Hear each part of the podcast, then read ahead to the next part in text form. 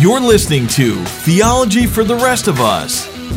You've got tough questions. We'll try to give you easy answers. Now, here's your host, Kenny Ortiz. Hello and welcome in to Theology for the Rest of Us. I'm your host, Kenny Ortiz, coming at you from the beautiful metropolis of Orlando, Florida. Thank you so much for taking time out to listen to this episode of the podcast. I am super stoked to have you listening and excited to dive into the content of this episode.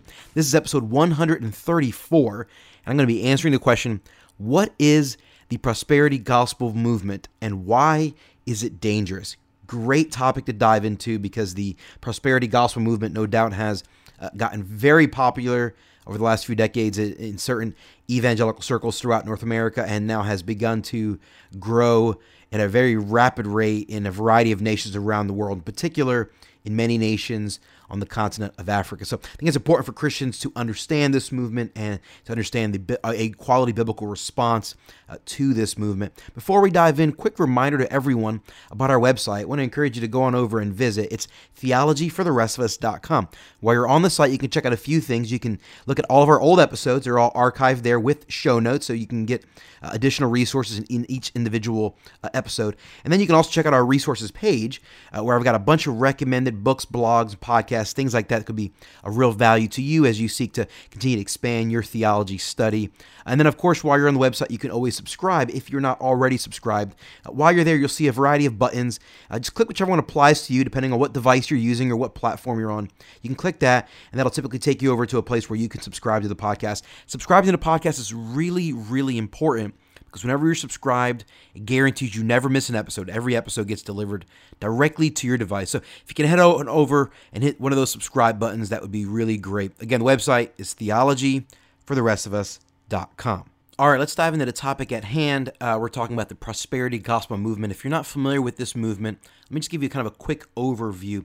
Um, th- there are some extreme versions of this, and then there's some and then there's some kind of more subtle, not as extreme, and then there's everything in between. You know, there's a kind of a varying scale. Just like with with any movement, there are varying scales of what people think. And again, within the prosperity gospel movement, you have the more obvious, more extreme versions.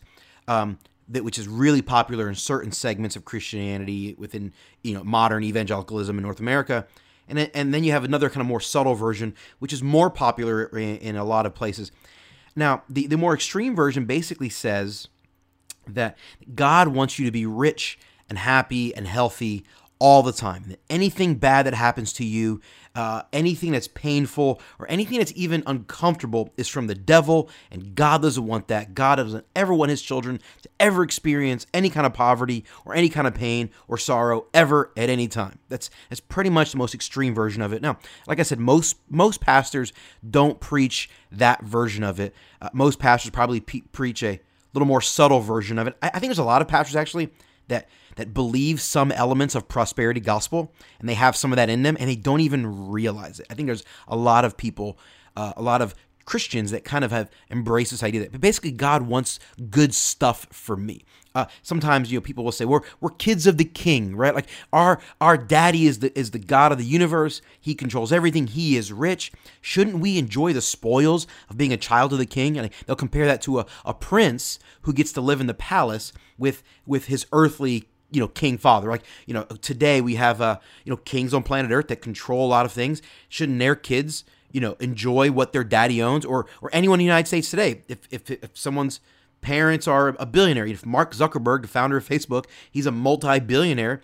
Um, one day he's going to have kids eventually, and shouldn't his kids enjoy the wealth that his dad owns? Shouldn't his kids enjoy the spoils of being the children of the of the millionaire father, the billionaire father? Like that's the metaphor that some prosperity gospel preachers will give you. Well, our daddy is rich. We should enjoy the spoils of being rich, right? Shouldn't we dress like the king? Shouldn't we spend the money to, to look like royalty? Because, you know, because that's what we are, right? We are royal, right? We are adopted into his royal family. Like, those are the types of things you might hear uh, from some some of the more extreme versions of the prosperity gospel movement.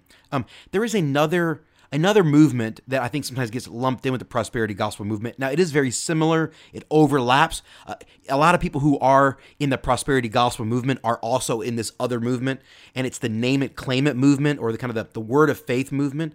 Um, but I do think it's important to, to, to bring a distinction that there is a that there is a difference between those because I've got some friends of mine who who would really embrace a lot of the elements of the the word of faith movement, but maybe not embrace the prosperity gospel movement.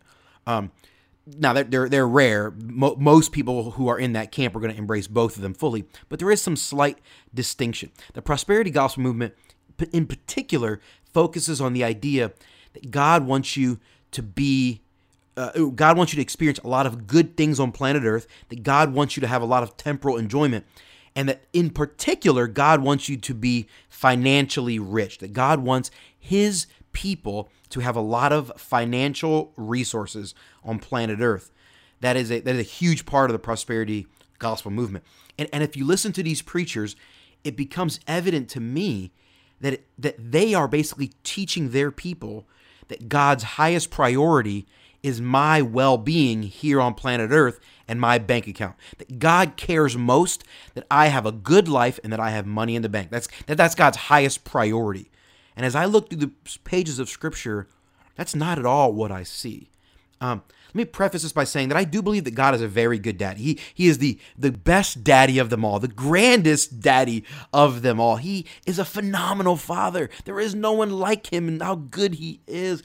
And there is no doubt that God knows how to give good gifts to his children. There is no doubt that there have been many, many, many, many, many times throughout human history where God has given financial provision, where God has given wealth to certain people in His church, in His family, uh, for a variety of different reasons. God has done that. Like, I'm not saying God has never done that. God has given good gifts. I believe that God has done things for humanity, corporately speaking and individually, he, that He's done things to show us that He loves us, that He adores us, that He loves spending time with us. He wants to commune with us and have a, an intimate, fun relationship with us. Like, there's, there's no doubt God is good. He's a daddy. He's gentle. All of that is true, right? God has done so many things for me over and over again just remind me that He loves me. And it's just special and it's cool and it's awesome. And God has done so many things corporately for humanity to show us that He's a good daddy, that He wants us to have fun, that He wants us to have temporal enjoyment here on planet Earth. God is not against pleasure, right? Like, God, He created chocolate, okay? Like, uh, hello, chocolate comes from a plant for crying out loud. It comes from a bean. I mean, like, he created it. God gave us coffee beans. Like, do you want to talk about God? God wants to give, He knows how to give good gifts. He gave us chocolate. He gave us coffee beans. Like, listen, God invented sex, okay? Like, you want to tell me that God doesn't want his, his people to have fun and enjoy the moment? Are you kidding me? Sex is awesome, right? Like, anyone who's married will tell you that this is the, this is the reality. Like, God invented these things. So if you believe that God is boring and doesn't ever do good things for his kids, you're insane, okay? Let's be honest. However, However, I want to make it crystal clear that God's number one priority is not your temporal enjoyment or your financial situation. God does not care most about your bank account or you having fun or you being able to do good things in life. That is not God's number one priority. God's number one priority is His own glory. God is consumed with his own glory and his own fame. Uh, I'm not going to talk long about this, but I'm going to encourage you go back and check out episode 58. I talked a lot about why God is consumed with his own glory. Uh, and highly, highly encourage you, please go back and listen episode 58, where I talk quite a bit about the fact that God is consumed with his own glory. God is consumed with showing himself off to the world, revealing himself to the world so that everyone will know how good God is, how worthy of worship he is. God's number one priority is the expansion of his own glory, and therefore that ought to be our number one priority as well. Listen, God wants to maximize his own glory in your life. God wants to maximize his own glory through your life. God is writing a story through you, and he's going to use you as a character in that story ultimately to bring fame and honor to the most important character of the story. And that's not you, and it's not me. It's God. He's the most important character of every story that's ever been written, right? He is the most important one. God wants to maximize his own glory in our lives. And listen, if his glory happens to overlap you having money or overlap you having some sort of temporal enjoyment, then that's great, right? If you enjoying something good will somehow bring God great glory, then God's going to allow you to experience that in your life. That's going to be awesome. If you having a lot of money is going to maximize the glory of God in your life, then God will bring you lots of money. Like if you being wealthy is going to cause God to get the most amount of glory in your life, then that's what God's going to do. He's going to make you wealthy. But the reality is this in many cases, in fact, in most cases, in most people's lives, that is not the case. God's glory is not maximized in the lives of most amount of people by being rich. And the problem with the prosperity gospel movement is, is we begin to teach people that the number one priority is you being rich and you having a good well-being and a good uh, temporal enjoyment and having a good life here that your prosperity in this life is the most important thing. And that is contrary to the new testament or uh, excuse me to the entire bible. The message of the new testament is that god or one of the messages of the new testament one of the greatest themes in the new testament and in the old testament is that is that god's greatest priority is his own glory Sometimes that means he's he's going to keep certain elements of prosperity from you because it will cause you to be more in tune with him and bring more glory to him. Being wealthy doesn't guarantee the glory of God coming through your life. And being wealthy isn't necessarily the means to maximize the glory of God in your life. But preaching this prosperity stuff, stuff is the, nicest word I can use on, a, on this podcast, preaching this prosperity stuff it cultivates a desire in people to be rich and to and to and to and to acquire stuff, but that may not be what God wants for you. Preaching prosperity gospel that God wants you to be rich, and God wants you to have good stuff all the time, and God never wants you to be poor or never experience pain. Preaching that causes people to want something that may not be what God wants for them. And it causes people to not be consumed with the glory of God and the gospel. And it causes people to be consumed with pleasing themselves. If any kind of preaching causes you to be more consumed with yourself than with God, then it is not the gospel. The prosperity gospel, or the so called gospel of the prosperity movement, is no gospel at all, in my opinion, because it does not point people to being obsessed with the man Jesus and being obsessed with the world knowing Jesus. You see, right preaching should cause people to fall in love with Jesus, and right preaching should cause people to be willing to do whatever it takes so that other people can meet Jesus. Even if it means I have to sacrifice of my own well being, even if it means I have to suffer, even if it means I have to be poor, no matter what I have to go through, I will do it so that others can meet Jesus. Right preaching of the right gospel leads to that. That is not what the prosperity gospel movement leads to. When people listen to these prosperity preachers over and over and over again, I can assure you, they don't walk out of those churches, they don't walk out of those buildings thinking to themselves, I got to do whatever it takes for the world to know Jesus. No, they walk out of those rooms thinking to themselves, I got to get me some more money. This is a tragic way of preaching. Again, it's it's no gospel at all. I want to compare some passages of scripture to what I think the prosperity gospel movement is often preaching. The prosperity gospel movement says we need to ask God for more money because God wants us to have more money. Look what the Bible says. I'm going to read to you from Proverbs chapter 30, verses 7, 8, and 9, reading from the uh, New Livings. I think it, it encapsulates it well. It's easy to understand. This is a prayer from a guy by the name of Agur he is praying and is recorded in Proverbs 30. And I think this is a wise prayer that we ought to listen to. Proverbs 30, it says this, Oh God, I beg two favors from you. He's asking God for two separate things. He says, Let me have them before I die. First, help me never to tell a lie. Second, give me neither poverty nor riches. Give me just enough to satisfy my needs for if I grow rich, I may deny you and say, Who is the Lord? And if I am too poor, I may steal and thus insult God's holy name. You see, you see Agur's prayer? Does Agur ask God to give him lots of money? Nope. Does Agur say, I want to be poor? Nope. What does he say here? He says, First is God, help me never to tell a lie. It's a, it's a great, noble thing to ask God to, for the courage and grace to do. Then he says, then he says, God, give me neither poverty or riches. Agur knew, listen, if I don't have my needs met, God, I'm going to be tempted to steal. And I don't want to steal. I don't want to sin against you. So give me enough that my needs are met so I'm not tempted to steal. But he also says, listen, God, don't make me so rich because if I'm rich, I'm going to forget you. I'm going to say, who is the Lord? God, don't make me rich. Don't do that because I'll forget you. I'll end up sinning and I won't glorify your name. And it's more important to glorify your name than for me to be rich. You see, Agur, Agur had a right perspective. And I would challenge all of us to read Proverbs 30 and to embrace the right perspective. The right perspective, the right prayer is not, God, give me more money. The right perspective is, Oh God, give me enough that I'm not tempted to steal and sin. Oh God, don't give me so much that I will forget you.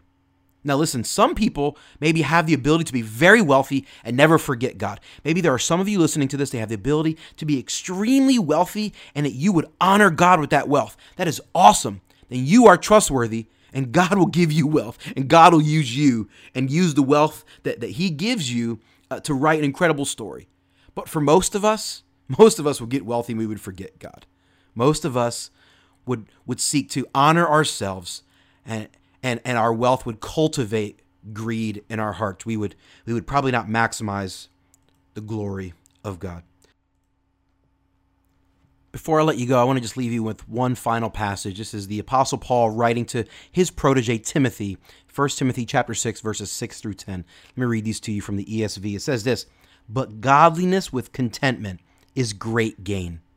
Another translation says that, that godliness with contentment is great wealth. Like it is it is wealth to be wealthy or to be content and to be godly is wealth right there.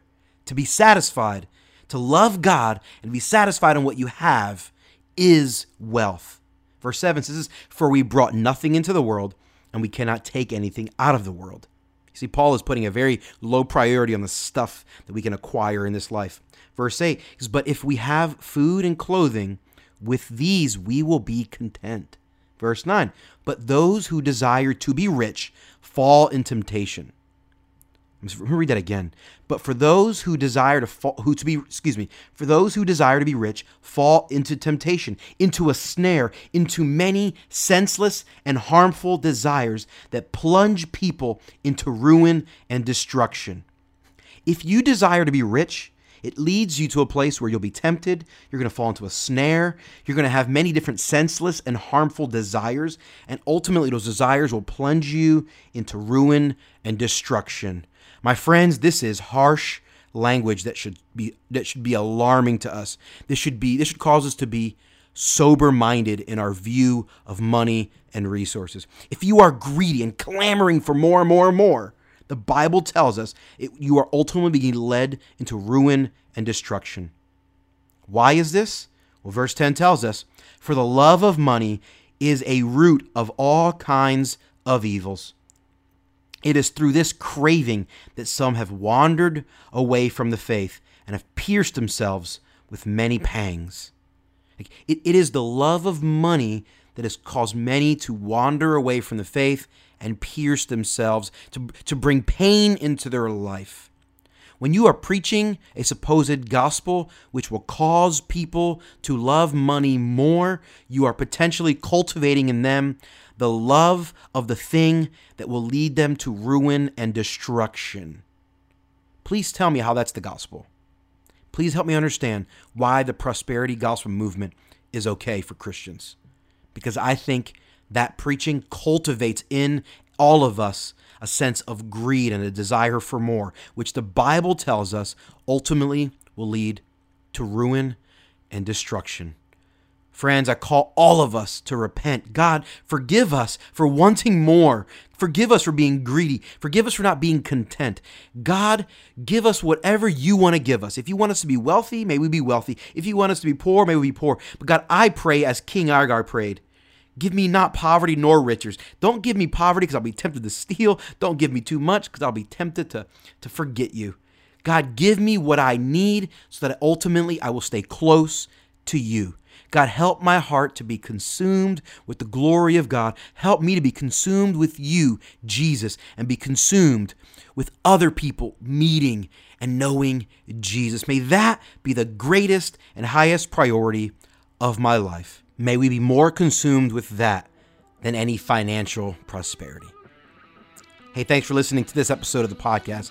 Hope this has been helpful, insightful, and I hope it's been challenging to you. If you have a question you'd like me to address on the podcast, please feel free to shoot me an email. Best address is heyortiz at theologyfortherestofus.com. It's H E Y O R T I Z at theologyfortherestofus.com. If you'd like to connect with me personally, the best place to do that is on Twitter. I love the tweet, so feel free to find me there. My Twitter handle is at Kenneth Ortiz. It's K E N N E T H O R T I Z. I'm Kenny Ortiz, and this has been Theology for the Rest of Us.